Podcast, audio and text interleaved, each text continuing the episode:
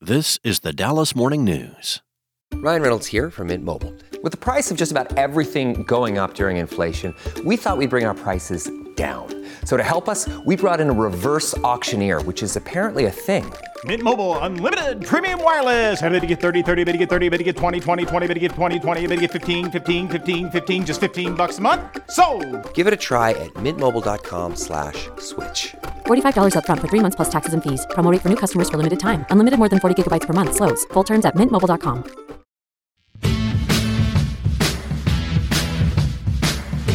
everybody. Welcome into SportsDay Insider, presented by the Dallas Morning News. I am Kevin Sherrington, joined by Evan Grant and David Moore. Uh, it's a it's the weekend after a, a big Cowboys win over the lowly Panthers. Uh, it was also the weekend that Jim and Jerry finally buried the hatchet, not in each other's backs either. They uh, have decided that they're going to, Jerry's going to put Jimmy into the Hall of Honor, the Ring of Honor, excuse me. Uh, and so that was front page news of the Dallas Morning News. David Moore wrote about that. So, David, had they had been hatching this for a little while then that, that they were going to make this announcement uh, in Charlotte? Well, my understanding was that the the the detente or the thaw started about uh, four or five weeks ago, where they first started discussing. Well, look that the time has come, and many Cowboys fans would tell you past time, but uh, you know, let's get this done. What makes sense? We're you know, are you still amenable to it? How can we do it? And you know, they met and uh, spoke before the game, and were very amicable uh, before that Monday night game against the Chargers in LA. Uh, so that that kind of set the public scene. But my understanding was they had already kind of begun some conversations by then. Um, they looked at the schedule. They determined Jerry determined he wanted it to be this year. Uh, December 30th against Detroit, a home game, is the one that makes sense. Uh, also, from the aspect that another key architect of the Cowboys' last uh, championship run, Troy Aikman, will be in the booth uh, for ESPN calling that game. So uh, that factored into it as well. Uh, Aikman has been very vocal through the years about how this needs to happen and and how that would kind of tie a bow around that that uh, legacy, if you will. So all that came together, conversations, and, and I think some of this, you know, it's interesting. Um, you know, they were both asked why now, and and and Jimmy Johnson's response was, "Well, because I'm still alive," and everyone kind of chuckled, but I do believe mortality played a role in this. I mean, these are these are two men that have uh, brashly came into this league, uh, one against conventional wisdom, uh, altered, you know, how things were done in some respects, and they've been, you know, together. They have 161 years on this earth, and I think there's just a sense of what you know why. I, I, guess we could keep this dance going but why? And so they finally uh, decided let's let's do this. I think it's because jerry was waiting all this time for a game he was reasonably sure he could win. And that was it and that was that was carolina so they figured yeah. well we better do it on the road in someone else's stadium yeah, exactly. No, I don't know. You know, it, it, it I, I, do think obviously they have had such a mercurial relationship. You know, yeah. they've been all over the map, and and uh, it probably there's never been more than about you know three or four months at a time they ever liked each other. Uh, they're they're kind of like they are like siblings in a lot of ways. Uh, yeah. and that's what Terry Bradshaw said. You know, Jimmy Johnson used that analogy. He said.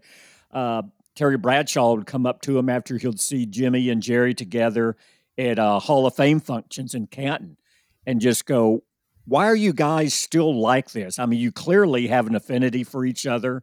Uh, you know, the way you joke, the way you cut up, the way you laugh, uh, the way you go at each other, but it's all kind of good natured and competitive way. Why, why is this continuing to linger? And both men have U, UG goes, a lot of pride, and you know I really think I, I was talking to some people and and I I really think on why you know there are a lot of people in Jerry's inner circle who came to think too that you know he's just not going to do it. You know he he just won't do it now. I think he's become too hardened on this, and but I really think it began to shift this year before the season when they announced that Demarcus Ware was going to go into the Ring of Honor. That press conference was dominated with questions about, well, why not Jimmy Johnson? Uh, when is Jimmy going to go in? The walk off with Jerry that day was dominated getting into his you know relationship with Jimmy Moore and and frankly Jerry just dug in even more about, well, you know, there, there may be a couple of other coaches who go in there uh, are just as deserving as Jimmy to go in there. I mean, just ridiculous statements for what you know he meant to the franchise and, and what he meant to him too personally. But Has, I've, got, I, have got a question about yeah, this. I was just going to say really quick. I was going to think. I really think Jerry finally realized if I don't put Jimmy Johnson in, every single person I put in before him is going to have is you know they're not going to get the full attention. It's going to be on well, this person doesn't deserve to go in before Jimmy. Why wouldn't you put Jimmy? And, and, it really takes away from the honor and the celebratory nature of being in. And I really think that's probably why he changed here and relented. So he finally he he he he came to that realization this year after like 15 years of the same question because I mean I'm yeah. I'm tired of it and yes. I, I, mean it's it's just been nonstop. I, I'm just wondering if there's I don't know anything else that's happened in the last six weeks on the Dallas Fort Worth sports landscape that would make Jimmy or Jerry I should say decide you know I, I should do something that really Mr. celebrates my, theory my here. franchise. Um, and and takes headlines back. Uh, and shy of winning a Super Bowl, I wonder if there's anything I could do uh, because the team across the street suddenly is the hottest ticket on the planet.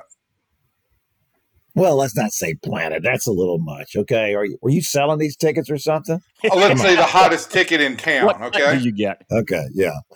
Uh, I, I I do think that one of the reasons why it never happened was besides the animosity between the two of them, uh, certainly initially, was the fact that Jerry was just determined to win a Super Bowl without him. You know, I, I always thought that as soon as they won a Super Bowl, that the next year he'd put Jimmy in because then he could say, "See, I did this without you. I didn't. Right. I, I could." I could do this without you. And now it's to David's points and all of that, I think is, is accurate. I think he just felt like, hey, man, you know, we both made it to 80. Who thought we either one of us would yeah. live this long? And uh, and we need to do this and get it over with. And, and, plus all the other reasons you talked about. And I do think that it it does seem to me just the limited exposure I get to Jerry these days, which is usually just after the football games, right? Uh, is that he just seems to get more and more emotional all the time. You know, he's sure. always been a very emotional guy, but he, he just seems to get more sentimental all the time the older he gets, which is fairly predictable. He talks about like that. Him. Yeah, he's, yeah. he talks about being more reflective and being more emotional and, and sentimental than he was earlier. I, so Evan, I, you're, you're clearly not a fan of this whole thing, Evan.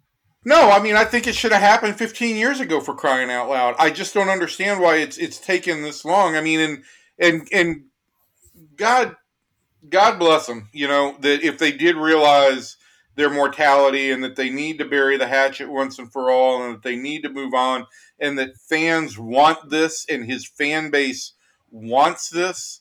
Um, great, but I just feel like this dance that we've done year after year. It's just like the conversation we had last week, right? We that every Cowboy game becomes a referendum on whether or not Dak Prescott can take them to the yeah. Super Bowl. And it feels like every Cowboy season has become a referendum on when the hell is Jerry going to put Jimmy Johnson in the Ring of Honor? Um, and so I, I guess the, the, the, cynic in me is just like, great. I mean, I'm, I'm happy for this and I, I think it should be celebrated, but I just don't understand why. I still do not understand why it has taken so long to get to this point. Well, well once you get to that point, you never understand it, right? I mean, yeah. that's the thing. It, it doesn't make sense that it went this long. So you're always going to be a little well why now you know you hear people go oh do one of them have an under or both of them have an underlying health issue that we don't know about that's going to come out you know you, you wonder about that, that, right you, you certainly wonder about that and again but you're you're going to imprint those things on a on a on a process that was nonsensical and was um, emotionally and pedally driven all these years right and look this is not look Jerry did retain control because he's a one man committee on who he puts in there. But people should not act like Jimmy Johnson hadn't been pushing Jerry's buttons through all these years too. And you know they both push pushed each other's buttons. And what's interesting is there were people in Jimmy's camp and people in Jerry's camp just saying, "Just stop it. If you just do this, this whole silly dance will be over. Just do this." in both camps, and both men just refused to do it. Now, when they'll get together, they're very amicable and everything was fine. And they kind of go, oh, well, you know, I, maybe I was too harsh on this. And then one of them would say something in the media or to another one of their friends that would get back to them. And it would just set, it would set both of them off periodically. Well, I just want to say one thing about this, and this goes back to something that I did in 1996 uh, when I was assigned to do a feature story about how uh, Jimmy and Jerry and Barry Switzer and Larry Lacewell had all once been big buddies. Yeah. And, um, and, and especially uh, Barry, Jerry, no, I'm sorry. Barry, I get my my uh, all this names sound like mixed up. Barry, Jimmy, and Larry. We're all Barry, Larry, Harry, yeah, and Mary. Yeah, they were all assistants. Those three guys were assistants together at Oklahoma, and uh, and those guys were telling these great stories about all of the stuff they did, and they were all chagrined here, and and seemingly genuinely chagrined that Jimmy had turned his back on that friendship with all of them. I, I did not feel like they were puffing that up. I, I really felt like that's what they really felt like. And so I did all this research. I go to Miami to talk to Jimmy about it, and Jimmy has no idea what I'm coming to talk to him about. And when I start asking these questions, he immediately goes on the defensive. And eventually it leads to him throwing me out of the Miami Dolphins headquarters and calling up Dave Smith, our boss, and saying that if I show up at the press conference after the game, he will refuse to talk to the media. um, and, and, you know, I, I, uh, looking back on that, I, I know what happened there was that Jimmy was always the guy who felt like I'm the one who gets in people's heads, not vice versa. And that Jerry and these guys were trying to get in my head and that's what offended him. He was genuinely offended that someone was playing mind games with him, and he was the king of playing mind games. So, yeah, it's it's always been a, a interesting relationship uh, among all those guys, and and you know, at least it, it was great theater. I loved it, the quote, David, from Dak Prescott when he said, yeah. uh, It's just another day of being a Dallas Cowboy. It's like, isn't it? The, the yeah. fact that you had in your he, story. He said he didn't, he said he didn't know he was put in. He said, but, you know, there were you know they were in the locker room and there were camera crews following around, but this is just like another game, you know, for the Cowboys. Yeah, and I love the fact that the, that the press conference bled over to the start of the game. I mean, I'm standing there watching them kick off, and there's still about another six minutes to go in the press conference. Oh my gosh! I mean, if, if Jimmy had been the coach of the Cowboys, now oh that'd been the kind of thing that would have driven him crazy. You know, that the fact that Jerry's having a press conference going into the start of the game, but you know, because Jimmy's not having a coach this team team. You know, it's like ah, what the heck? Sure. But well, Jimmy's, I mean, but Jimmy's the center of attention there. It, the game is going on, and Jimmy is the center of attention. Jerry is the center of attention, not the game. It's yeah. them. I mean, and this is again, this is the thing. You are. I'm not. I'm not. Look, Jerry had the power to to be the bigger guy here and just you know put him in years ago and do what needed to be done, um, and and end this whole thing. Um, but you're talking about two huge egos and you're talking about two guys who were going to right fight, I guess, about the whole thing, right? Who's right? Who was who deserves more credit? Um, the unbearable weight of massive ego. Yeah. Um, I, I still don't like. I don't get the dynamics of it, David. Like why this took place in Charlotte instead of like say Thursday in front of the Thanksgiving Day crowd or in front of before the next home game. Well, that would so take away get- from Dolly. One that would take away from Dolly on Thanksgiving Day. Nothing takes away from Dolly. Nothing takes away from Dolly. How great Um, would that be? But I, I just like I just didn't get it. Like uh, again, like to you spread could, out your signature moments. Yeah. All right, let's let's move on now. We got to get before we get out of this Cowboys podcast. We got to talk about the game on Thursday. They're going to be playing the Commanders. Uh, do we are we in the stretch stretch where we need to talk about any of these games? Well, a little bit. Uh, we, we need to talk about the fact that a they do not need to be lining up Dak Prescott at wide receiver and throwing the football to him. You can, like David, that? can you relay that to Mike didn't like? McCarthy and, and tell him how stupid that would be to get your franchise quarterback out there and throwing a pass to him? Who does he think he is? Matthew Stafford? I mean, come on. Uh, and look what and look what happened then. Yeah, Wildcat twice, uh, and- and one time that second time, uh, Dak ran. I, I missed the first time because I was coming back up from the press conference. so I didn't see the first time he was not lined up at quarterback. The uh, second time, I just I was transcribing Jimmy and Jerry, and just happened to look up, and there was like there was Dak on the edge by the sideline, running toward the end zone. I'm going, what's going on here? So, but you know, he does have one touchdown reception in his career. Yeah, That was, uh, that, that, that was a long time ago. Let's not Yeah. let's not revive any of that.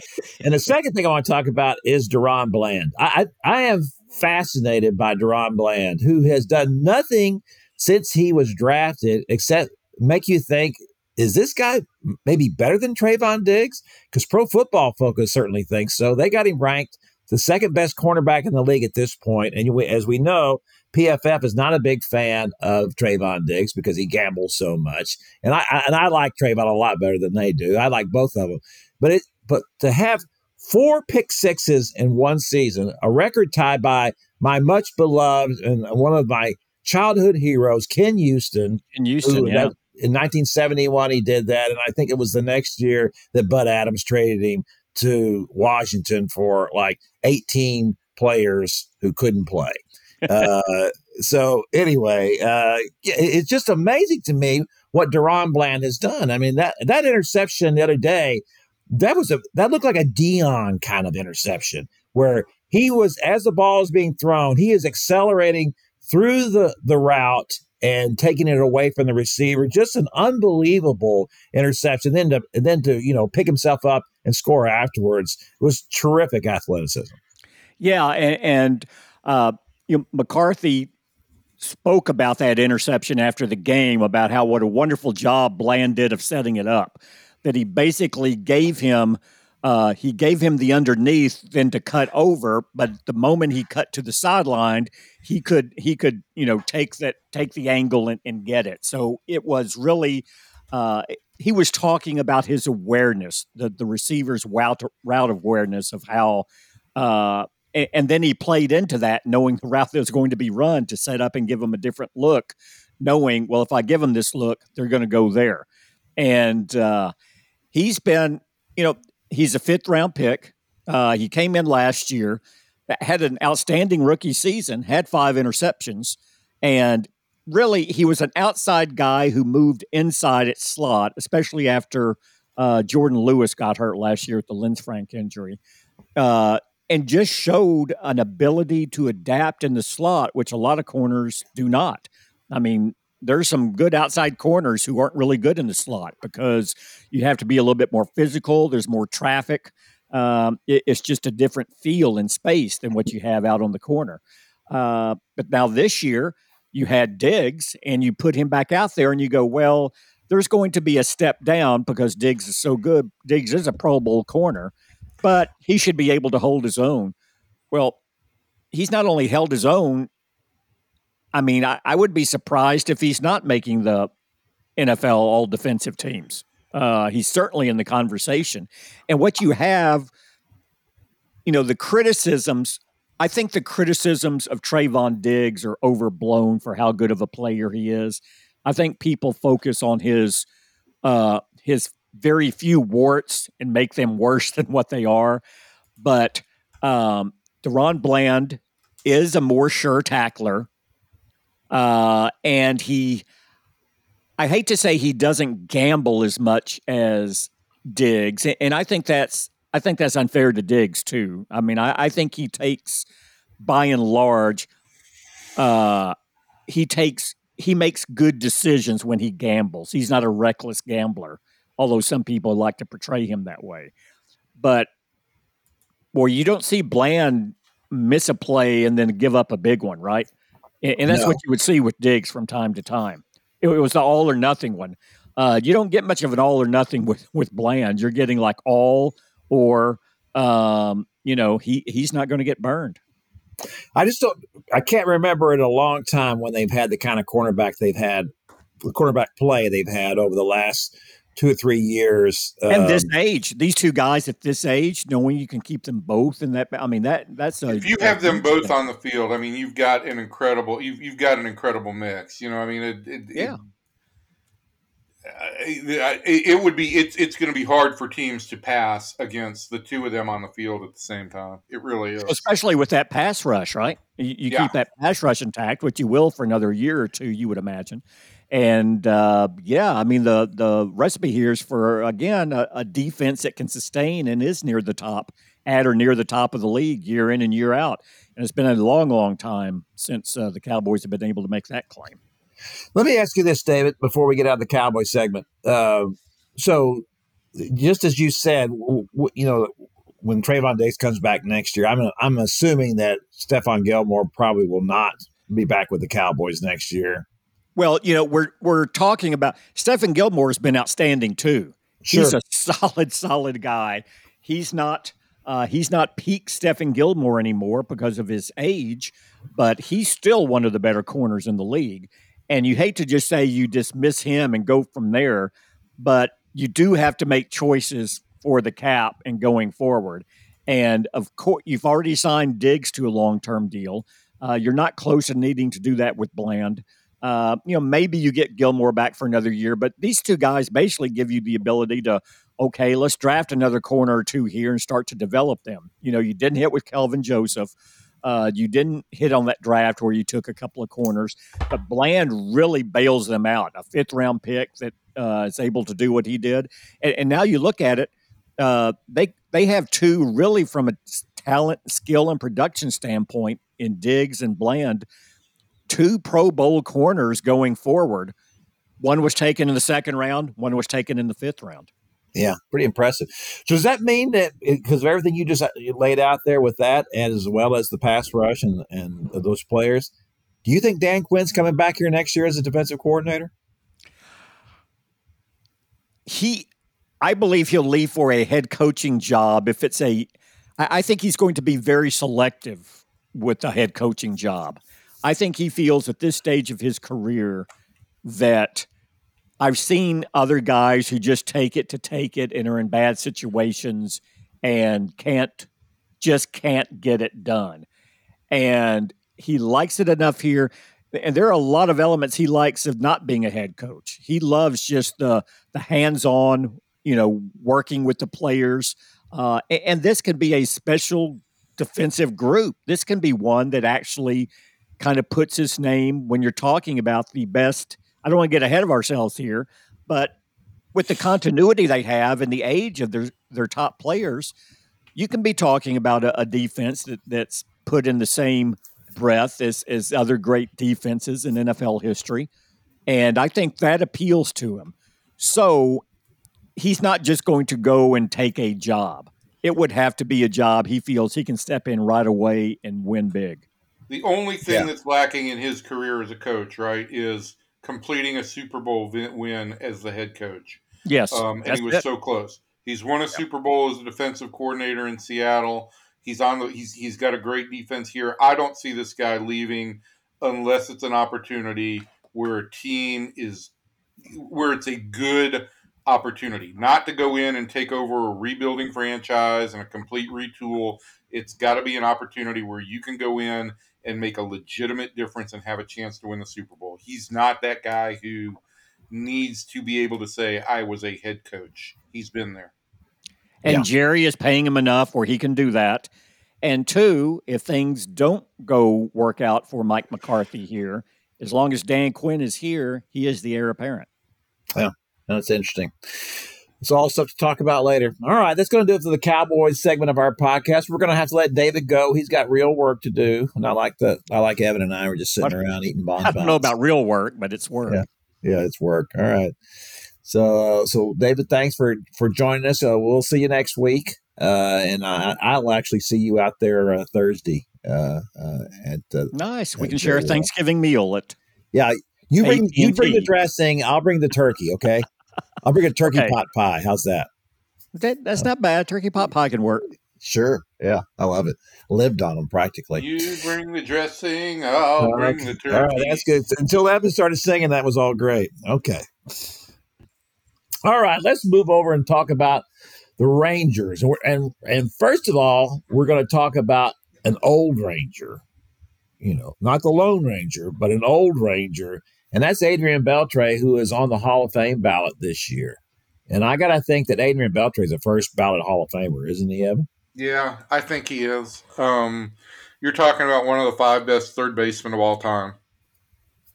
Yeah, Um, it's really hard to find third baseman. You know, that's it's the. I, I, are there fewer third basemen in the Hall of Fame than any other position? I believe that is correct. Yeah, Yeah, yeah. there's I- just not that many great ones. But I mean, just take everything into consideration, right? He's, you know, if you want to look at the longevity element, he's got 3,000 hits and 450 plus home runs. Um, you look at the, the fielding element, he's got five gold gloves and is considered the best defensive third baseman of a generation. Look at the personality, and I mean, nobody played the game with as much joy or intensity combined, combined as Adrian did um, and it, it he just checks off all the boxes. You know, I, I it's um, uh, it, yeah, it's a slam dunk for me. Will he get hundred percent of the votes? No, he won't get hundred percent of the votes because only one guy ever has. But uh, I expect that Adrian will be a first ballot Hall of Famer with over ninety percent of the votes. You know, it's funny when you go back and look at that when Jon Daniels signed him uh, for that in 2011, the 2011 season. Um, that was not a big deal. I mean, it, it, fans here didn't go crazy. It, it wasn't a huge reaction from anybody about him being signed. I mean, it was considered a good deal. You're getting a good player. He he had a really good season for the Red Sox. But I remember that there was a feeling like, oh well, you know, he had been a disappointment in Seattle, and he'd come up. He was really good for the Dodgers. Disappointment in Seattle. He had a career year in uh, Boston, and there was even talk that this is a guy that when he's in a contract year, he plays really well, and then then then he just kind of average after that. Well, he had the 40 the he had had the 40 home run season in, in LA um, in his contract year. And then in Seattle, he played on some bad teams. And clearly the power numbers did drop in Seattle because it wasn't a hitter friendly ballpark. Um, and it was, you know, in some ways it was considered a, a bad contract. Um, but that was the first half of his career. You know, Adrian had an entire second half of his career in Boston and with the Rangers and I, I, I, I think the, the narrative when Adrian signed with the Rangers after the 2010 season was was this, um, and part of the reason it wasn't a it wasn't considered a bigger um, get for the Rangers is because you know there had been so much emphasis placed on re-signing Cliff Lee to the point where you know Chuck Greenberg flew off to to Arkansas to give Cliff Lee presents and everything. Um, and Cliff Lee decided to sign with Philadelphia. And so the, the thought was Adrian was kind of the consolation prize at that point, that you didn't get the guy who had taken you to the World Series and who had pitched so well in the playoffs. And so, how are you going to improve this pitching staff? Well, the thought was if you can't improve the pitchers, help them get more outs. And so you got this great defensive third baseman in Adrian Beltre who had a had good offensive abilities, but was, you know, I think more well known for his, his defense, quite frankly, at that point than he was as a as an offensive threat. I mean, he was a good offensive threat. I just think that the it was sold more that this was a great defensive third baseman. Um, and so that was the narrative when he signed.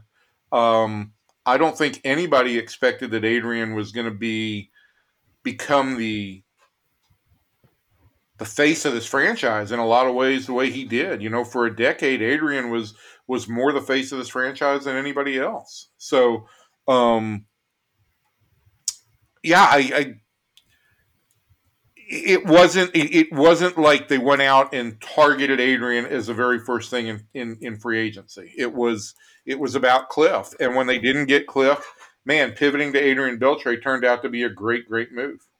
Uh, no question about it. And for, and for another thing, it, it took Michael Young off at third base, where he was clearly not comfortable, and allowed him uh, to move over. And then they got you know a, a, terrific third baseman in the bargain for the best third baseman in baseball. So it was uh, it was uh, I you know I if you're going to rank Jon Daniels' moves over the uh, over his tenure, that that's got to be in the top three. Uh, signing Adrian Beltre as a free agent. Look, you signed him to a five-year, eighty million dollar deal with a with a potential for a six-year, and what you got out of Adrian Beltre was eight seasons, and every penny he was worth every penny that you paid for him.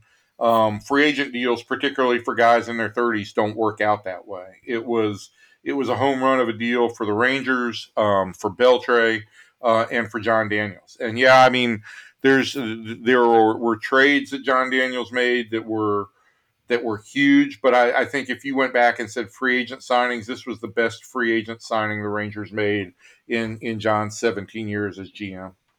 Well, you can make the argument, other than the uh, well, Nolan Ryan one, which is mostly a figurative one, uh, but from a pure performance standpoint, the best free agent signing the Rangers ever had. Uh, yeah, I mean, and, and, and, listen, Jon was the G was, was president of baseball operations for the Seager and Semien signings, so I don't want to I don't want to diminish those. But you get you had eight years of Adrian, um, and and you've only had two years of Seager and Semien uh, yeah. to this point. But I think the same the same thing applied that these were these were cornerstone pillar type pieces that you could that you, you know you thought you were going to actually do do what is not usually expected, which is to get the full value out of a mega a mega hundred million dollar contract. Yeah, no question about it. All right, well, all the best to uh, Adrian uh, on that. Uh, he certainly deserves. Well, all the best. That's just like that. That's so dismissive. Really? Yeah, all the best to him. What do you oh, have yeah. against Adrian Beltre? If I said, "Oh yeah, you jerk," you know that that wouldn't have been dismissive. All the best. That's dismissive to you. Yeah, all the best. Very all the best. Like, let's move him on out of here. Come on. Wow, I can I just? I, I will say you this. need to work on your communication skills because when people say all the best, that is generally interpreted as a good thing. It was not the words; it, it, was the tone in your voice. But I will say this: we both saw Adrian Beltre's reaction when Martin Perez gave him the World Series trophy on the field after this World Series. Um, I thought it was a really touching move by Martin. And the thing that just blew me away was just how overjoyed Adrian was to. He was really into it during the World Series. You know, this is a guy who has put his family first now and really enjoys being a dad. But clearly, winning this World Series for the Rangers also relieved a burden that Adrian had that he felt like he did not bring a World Series here. And it was really touching to see that reaction. Well, he even said that. You know, yeah. a lot of guys might think it, but he even said it. You know, yeah, I thought about that when the when we were writing those stories uh, during the World Series run about you know, I didn't want to diminish what any of those guys had done on those teams, right? You know, you know, Michael Young, Ian Kinsler, Josh Hamilton, all of those guys, Nelly Cruz, what all of them did was phenomenal. You know, getting the, the two World Series and and all of that was a lot of fun to watch, and was, those are great accomplishments.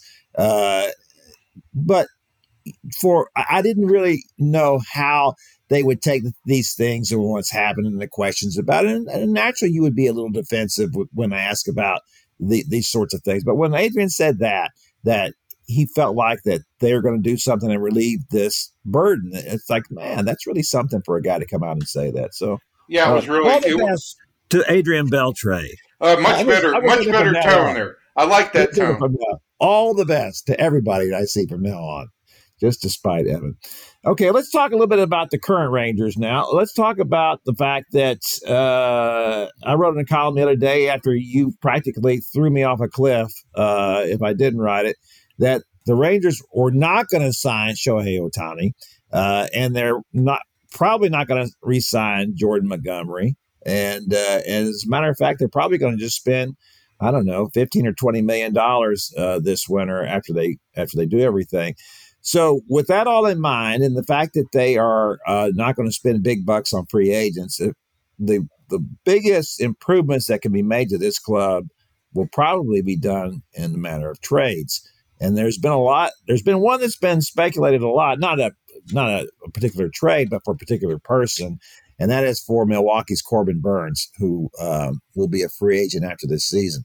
So, Evan, outline for me how it's possible that the Rangers could. First of all, would they be interested in Corbin Burnes? And secondly, uh, how could they do a deal for him? Well, I mean, I, I think what's speculated is look that Corbin Burnes is he's an ace level pitcher, um, and so certainly that's something that the Rangers would be interested in. Where it makes sense for the Rangers, I think, is I think every team would love to go out and trade for a controllable upper tier starting pitcher. Um, those are few and far between, often unobtainable. And if they are unobtainable, you've got to give up the farm for them. You've got to give up a huge package for them. If you are in a position where you feel like your minor league system is going to develop pitching, and the Rangers, they have to feel that way. Um, they have to feel that that the Leiters and the Owen Whites and the Kumar Rockers and um, uh, Jose Corniels and and those that group is going to start filtering up.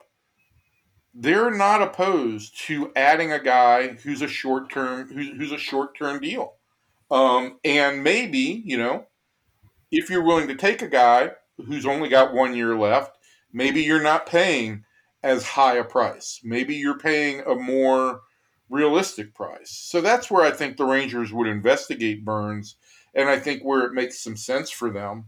Um, hey, the Rangers traded for a guy who had one year left on his contract and a rental at the deadline this year, this past year, in Scherzer and Jordan Montgomery. They are in a position where they want to continue this window, and if they can make trades like that in the short term, especially with the number of big contracts that they've still got on the books, it makes a little bit more sense. You can only do this if you feel like your farm system is going to be productive after this year. Um, and that's the big unknown. But that's where that's the way the Rangers are approaching things this year is that they're certainly amenable to talking about guys who only have one year left on their deal. Yeah, this is where, to me, it's a little bit of the genius of, of Chris Young uh, is that uh, he's got a little Dave Dombrowski in him. You know, uh, uh, you know, Dave Dombrowski is, is always proven wherever he's been.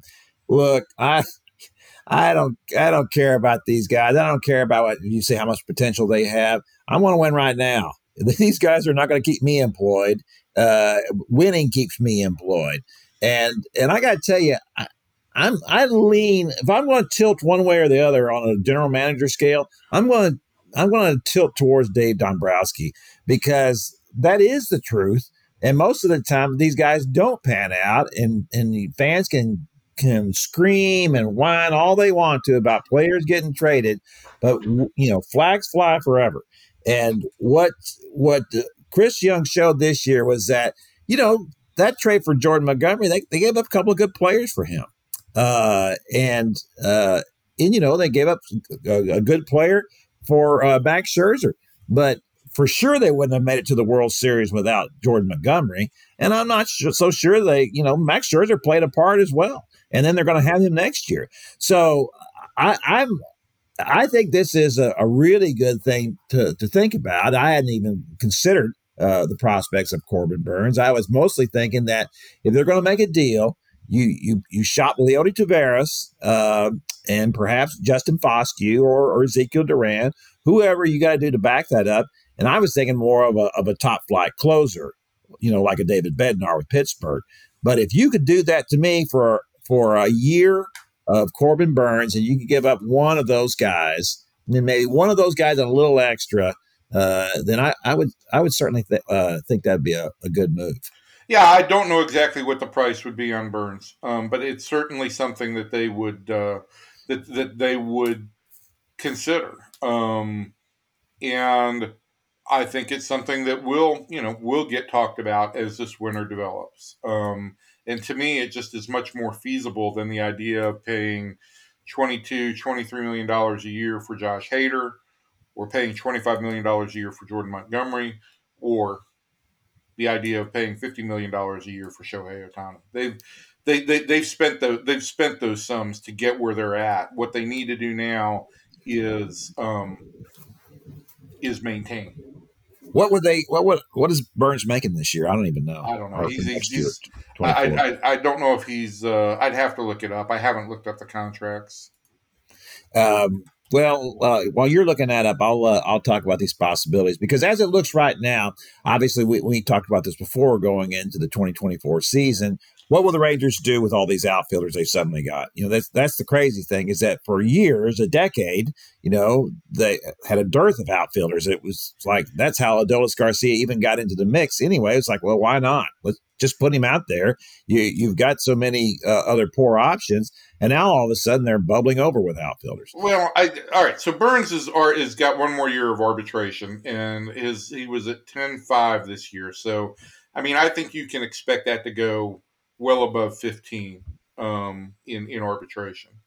Um, to your point on uh, the outfield depth, there are a lot of different ways to look at this, right? You can look at the at, at the outfield and the idea that Wyatt Langford uh, very possible, very probably figures into the 2024 plans and say, well, we've got outfield depth, we can trade one. The other thing you can do is say, look, we we're going to lose a DH in Mitch Garver. We're going to have to DH some guys. It might make some sense if we can DH the three different outfield, the well, four different outfielders essentially, and rotate them through to keep all those guys fresh. Um, that gives the ability for you to get uh, Adolis Garcia off his feet once a week, say. Gives you the ability to occasionally rest Evan Carter if you don't want to face him against a left handed pitcher. It gives you some options. I do think what the Rangers also have to consider here is you look at their two middle infielders, and I know Marcus Semien set a major league record with 850 plus plate appearances this year, and I know that Corey Seager played a lot of games at shortstop when he was healthy, but I think that the Rangers also feel like maybe going forward, we'd like it if we could occasionally rotate one of the middle infielders into the DH spot to give them a little bit of a break. And if you're using those four outfielders as your DH, then all of a sudden it's it's hard to do that. So um, uh, that's something else to consider is whether they should go with more like a more go with a more traditional DH and then have somebody you know as a backup infielder like a Duran who could give Semien or Seager a day off if they need it every 10 days because you are talking about two guys who are who are going to, going to be in their 30s and I don't think it's it's wise to expect 850 at bats from a guy um, year after year. Uh, so th- these are the these are the scenarios that I think the Rangers are playing out in in, in their head, um, and I think they both make some sense. You know, it's, the thing is, if it was a if it was an absolutely perfect team and they didn't need to do anything, um, that would be that would be the the outlier, right? You know, there's still some work that needs to be done, and and nobody's got enough depth to cover it all up. You're going to have to leave your expo- yourself exposed somewhere in order to fill other holes. And I think the bigger holes that this team is feel is is thinking about right now are you know still in the rotation and and still at the back end of the bullpen. Yeah, I, I don't. uh, As far as the DH situation is concerned, I don't think most teams anymore think I have a full time DH. I think everybody thinks about it as we want to run guys through here and give them a days off. I, I don't think you're ever going to talk Marcus Semien into sitting down. uh, Frankly, I don't even think Bruce Bochy ever even tried to talk him into it. I think he is so locked into that. That's his persona, and that's who he is. That's what he wants to be. Uh, you know, the fact that he wouldn't sit him down in the World Series, and at the end, it, it paid off because he finally did hit there the last couple of games.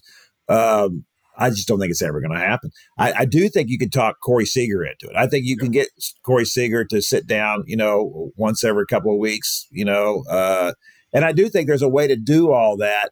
I, I don't know how you can justify it when your center fielder is a switch hitter.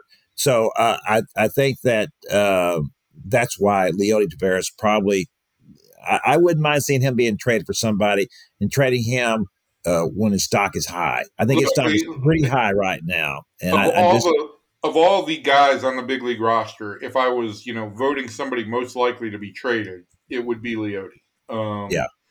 Because of that, because there is depth in the outfield, um, because he is uh, his value is higher than it has ever been, and he certainly looks like the guy that the Rangers. Um, the Rangers talked up his his potential, like he's closer to reaching that potential. Um, even though you know his first three years in the big leagues, really he hadn't he hadn't come close to that. So um, his value is high, and if the Rangers can turn that into something that addresses one of their weaknesses, it's certainly something they have to consider. Plus, he's uh, plus he's he's still just what twenty five years old. So there's there's some real value in in Leody, and uh, and I think the teams could really use him. I will I want to say, Evan, and this is something that uh, is interesting to me to consider. We all jumped on the uh, Evan Carter bandwagon, and, and, why not? The guy set a World Series record, you know, with nine or a playoff record with nine doubles. That's just unbelievable. You know, he's been up for twenty minutes and he's already set a uh, playoff record. But his struggles against left-handers were real. You know, it wasn't just that the numbers didn't look good; he didn't look good. He looked really good against all right-handers. Every at bat was a good at bat. Against left-handers, the, the swings and misses were pretty ugly at times. Yeah, but I mean, I think he had a total of like 20, 22 plate appearances against lefties. It, it's an it, it it's um it's something to be aware of, and it's certainly something that you know I think the Rangers clearly thought was going to be something of an issue going in. Uh, I don't think it. I, I, I don't think it. Um, I, I think it's something that is certainly addressable at this at this point. You know. Well, sure. I mean, he's 21 years old. Uh, but it, it, the, the way to address it is just what you were talking about. If you did have him out there and if you did want to sit him down uh, on days against certain left-handers, then that's certainly a, a doable thing. And that would and that opens up things for other people as well. All right, that's going to do it for our, our Ranger segment of our podcast. We want to get over and, and talk about colleges now because we're getting pretty close to the wire here. Uh, got uh, one last weekend of the regular season uh, this week, and then we'll uh, and then we'll have conference championship games the following weekend, and then uh, we'll know who's going to be in the college football playoff. And as it looks right now, the teams are uh, have have pretty much just remained the same. The top is just a big log jam. Uh, we haven't seen any kind of movement, which is a little unusual uh, in the CFP over the last few years. There's usually been a, uh, a lot of movement, even at the top, uh, but not so much this year. Uh, the, the, Texas, in particular, still stuck at seven. Uh, they continue to win, but they're not exactly dominating anybody. They they barely held off TCU. They they look pretty good against Iowa State, and that's a team they haven't beaten. And these were, you know, significant wins for Texas because it got them to 10 wins. Uh, they hadn't done that since uh, Tom Herman's best year. And and they also uh, beat Iowa State and TCU, which have been problematic for them for the last 10 years. And so uh, those were uh, significant wins, but they're not the they weren't the kind of wins that impressed the committee. Uh, now, the thing that Texas has going for them is that, well, Quinn Ewers was coming back from an injury, and that was his first two games back, and he was okay in both of those games. They they they lost, you know, uh, Jonathan Brooks, who's a really terrific running back, and that was a significant loss for them. Uh, and so C.J. Baxter stepped in and, and had a hundred yard rushing game, and that was good. Uh, one thing that the ESPN noted that was really in Texas' favor is that their defensive line has just been terrific. Um, and that will go over big with the coaches on the committee. When you have NFL caliber players uh, in your line, they like that that sort of thing. So I think that that will act in Texas' favor. But I don't know, um, uh, you know, other than the fact that you know Florida State lost its quarterback, and so maybe that will be an issue for them. And uh, if, if Louisville could knock off Florida State, that would get a team out of the way for Texas. Uh, and then, of course, we'll we'll find out who wins between Michigan and Ohio State. That will knock off one of those teams. Um, if if Alabama should beat Georgia in the SEC championship game, I'd have to believe that the committee will still go with Texas over Alabama. What do you think about that? If Alabama beats Georgia, yeah. Um, I think if Alabama beats Georgia, it's going to be hard to. It, it, again, you're going to have the same argument about two SEC teams, um, but Texas does have a win over Alabama. I will say this to me, Jalen Milroe looks like a completely different quarterback than the quarterback I saw against Texas. Um, I also, you know, I also know that Texas is dealing with the Xavier Worthy injury too, um, and that is liable to impact the offense as well. Uh, so I, am just not sure exactly where Texas is uh, as they go as they get ready for the Big 12 championship game. Though I've been told that no team has clinched a spot in the Big 12 championship game as of this point. I think, yeah. I think there was some thought on Saturday night that one team had, and then the Big 12 had to clarify that on Sunday morning that no, nobody has. No, um, I didn't um, see that. I missed that. I didn't miss the clarification. No, that was good. You know, okay. I, I, I think, you know,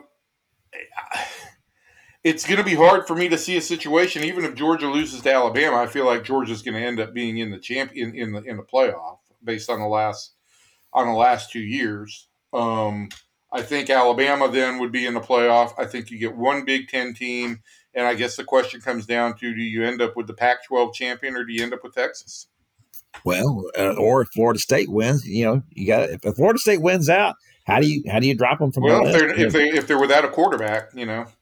Well, I guess that's a possibility if they were if they're missing their quarterback and they determine that the, they're they're weakened because of that. And, so I got to tell you, I watched the Florida State Miami, uh, the Louisville Miami game on Saturday, and I just, I, well, I, Louisville's not going to make the playoff, but you know they're going to play in the ACC championship, and both those teams were just undisciplined um, didn't really execute. To me, there's just a big there's a big drop off between like the top five and after that. Well, sure, no question about that. Yeah, I watched the SMU game uh, Saturday. That was the game I watched mostly, and uh, and I was impressed with how SMU kept coming back.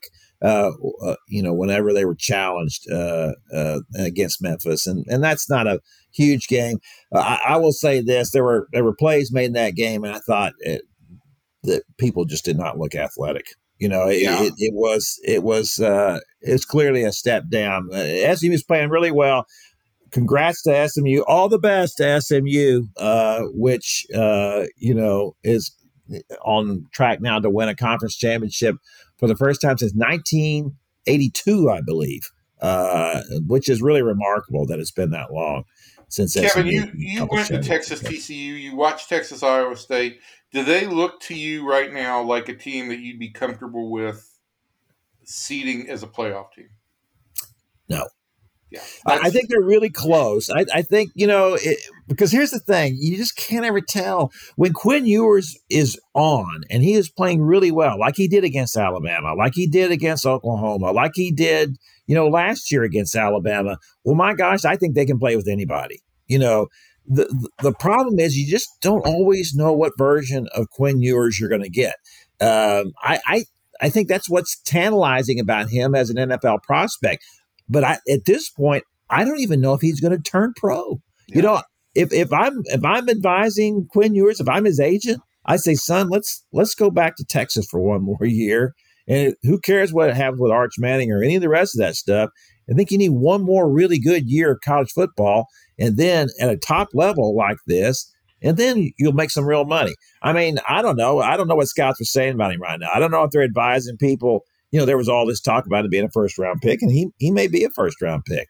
Um, so I don't. I, I, think if he's a first round pick, then he's not coming back. But um, it, it, he he needs he needs a little bit of work. But you're but to your point, yeah, I, I just I don't feel comfortable with what all they're doing right now. Uh, they they they seem to lack a killer instinct. At the end of games, they they don't they don't put their foot down on people's necks, and that's. I, I, I, I, don't know what it is. I just having watched them the last couple of weeks, I just feel like I don't feel they're one of the four. I, I don't feel they're one of the four best teams. They're playing as one of the four best teams in the country right now. No, I don't think so either. All right, let's talk about the coaching uh, searches here a little bit. Uh, so supposedly Jeff Traylor of UTSA has interviewed with Texas A&M. It's a damn shame we're talking about this because 18 seniors went out on Saturday night. I guess you, you I guess you didn't see the Jeff Traylor post game press conference. No, I didn't see that. What did he say? I guess I guess the media was scolded for asking him about the interview Um, Yeah. that he oh, went on. really? I didn't know that. Well, Yeah. maybe you should have interviewed then. Yeah. Uh, that, that's always my point. Is if you don't want the questions brought up, then don't go through with the interview. There's a simple Yeah. solution to this. Yeah, no, no question. But that's what he should have said. I'll talk to you after the season is over. Uh, of course, that's the thing is that the reason why Texas A&M fired Jimbo Fisher when it is because they're trying to get ahead here. They're trying to to get ahead on recruiting and the transfer portal and Lord knows what else. And so uh, it, it, I'll say this about Jeff Traylor, and maybe that's why he was a little bit cranky. If he's interviewed as he as everybody says he has, uh, and they still haven't hired him, I think that's a bad sign. You know, I, I think that means you're not number one. You can't interview a guy, then weeks later come back to him and say, "Okay, yeah, we're going to hire you." After all, I, I just don't. I, I first of all don't think that it is possible that they could have told him, "Okay, we're going to hire you, but we'll keep it quiet so you get to finish your nice UTSA." Yeah, I, season." I, I, don't, I don't That's know how that happen. works. Um, I also That's don't know. happen.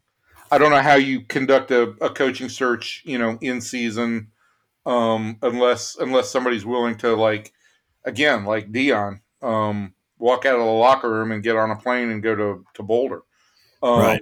So I, I, yeah, I don't, I, I don't, I don't have a good feeling about Jeff Traylor getting the A and M job at this point. And I guess that's why you should, if you're him, you take umbrage at being asked about the the, the interview that you went on. Um, I don't know. I brought this up to you.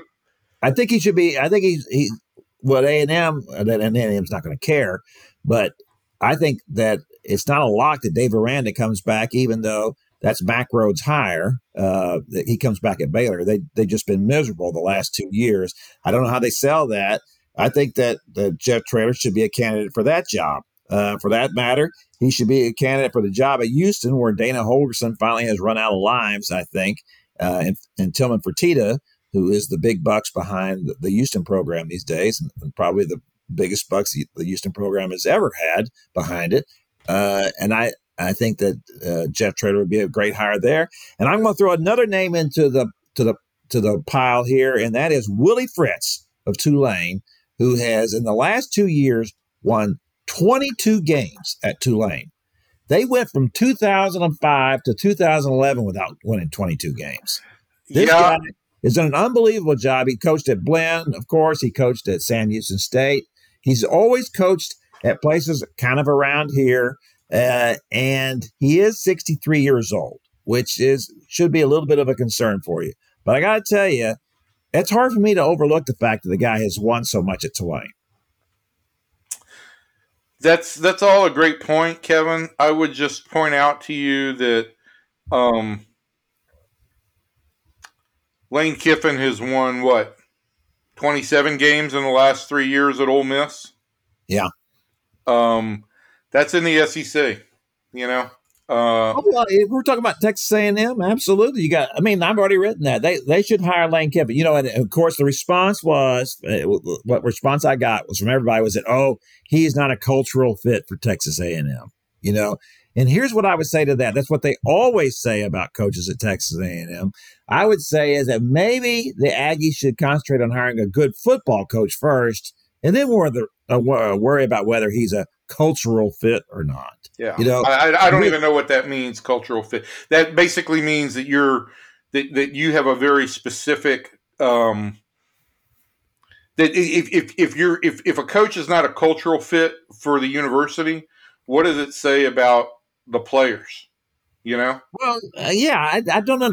You know, what- Look, it used to mean something back when I covered uh, college sports in the '80s on a regular basis. Um, you know, you'd walk on the A and M campus and you knew where you were. I mean, this is this is A and M. It's different. You know, it was primarily uh, a, a college for rural kids, and uh, everybody said howdy to you, and and it, and it looked different, and it was great, and that was all part of the their their deal. You walk onto any college football campus these days, and it's so homogenized you couldn't even tell where you are. It- I don't it- care where you go; kids all look the same now. They all act the same. They sound the same. Uh, and I think this is a lot of this has to do with social media. So, to your point about the players and themselves, they should be the same everywhere. Now, I, I, do think that at A and M they kind of pride themselves on their military background and and and what that has meant and their conservative background and and what that looks like and what the kind of coach you had. And, and I had people telling me, well, you can say what you want about Jimbo Fisher, right? He didn't pan out, but he had integrity and he had character. And I don't know about that. I don't know that, that Jimbo Fisher was any paragon of virtue as a as a head football coach. I, I, I listen. I don't know how you I don't know how you measure virtue among coaches when basically the idea is win, win at all costs, win.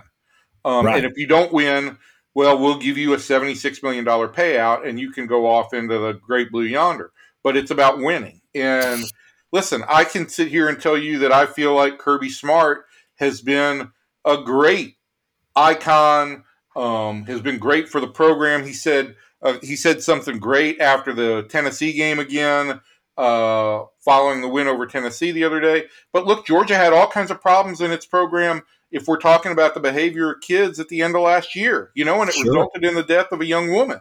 So, as proud as I am that Kirby Smart is running the program at the university that I that I consider myself a fan of, it's it's impossible to say what constitutes integrity among football coaches. You've got how big are the staffs that you're trying to manage when you're talking about players, staff, boosters.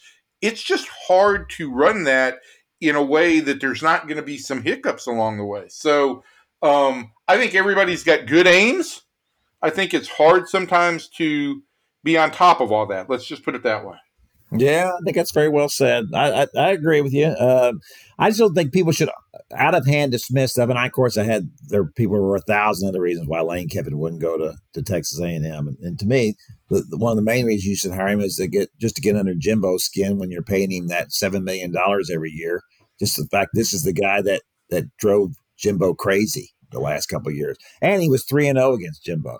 So usually that's what happens is that once you've watched a guy come in and, and mop up your team or your coach, you go out and get the guy that did all that. Uh, so we'll we'll see what A and M does. I, am still, frankly, uh, uh, I don't have a good handle on on what they've been very good at uh, uh, keeping things close to vest, which tells you that it's one or two people who are making these decisions. Uh, and uh, we'll see what they come up with. Uh, but I would expect this decision will have to be made probably uh, after the conference championship games is when I'm I'm thinking that that A and M would make an announcement because at that time you know you got to get going on all these uh, uh, the transfer portal and all these recruits and everything else you got to do in college football these days.